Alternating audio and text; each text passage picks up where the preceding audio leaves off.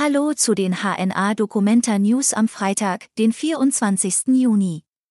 Und das sind die heutigen Nachrichten rund um die Weltkunstausstellung in Kassel. Debatte um Antisemitismus geht weiter.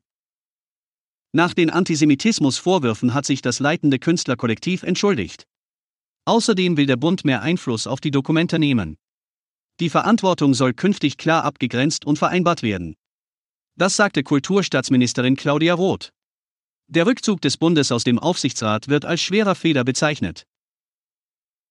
Vorsitzender des Documenta-Forums tritt zurück.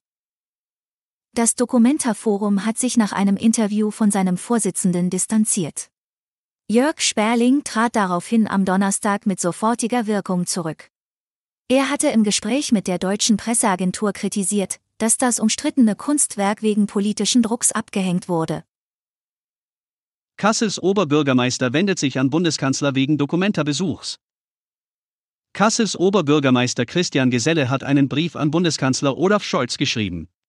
Der Regierungschef in Berlin hatte angekündigt, nicht zur Dokumenta zu kommen wegen der antisemitischen Motive auf dem Banner der indonesischen Gruppe Taring Padi.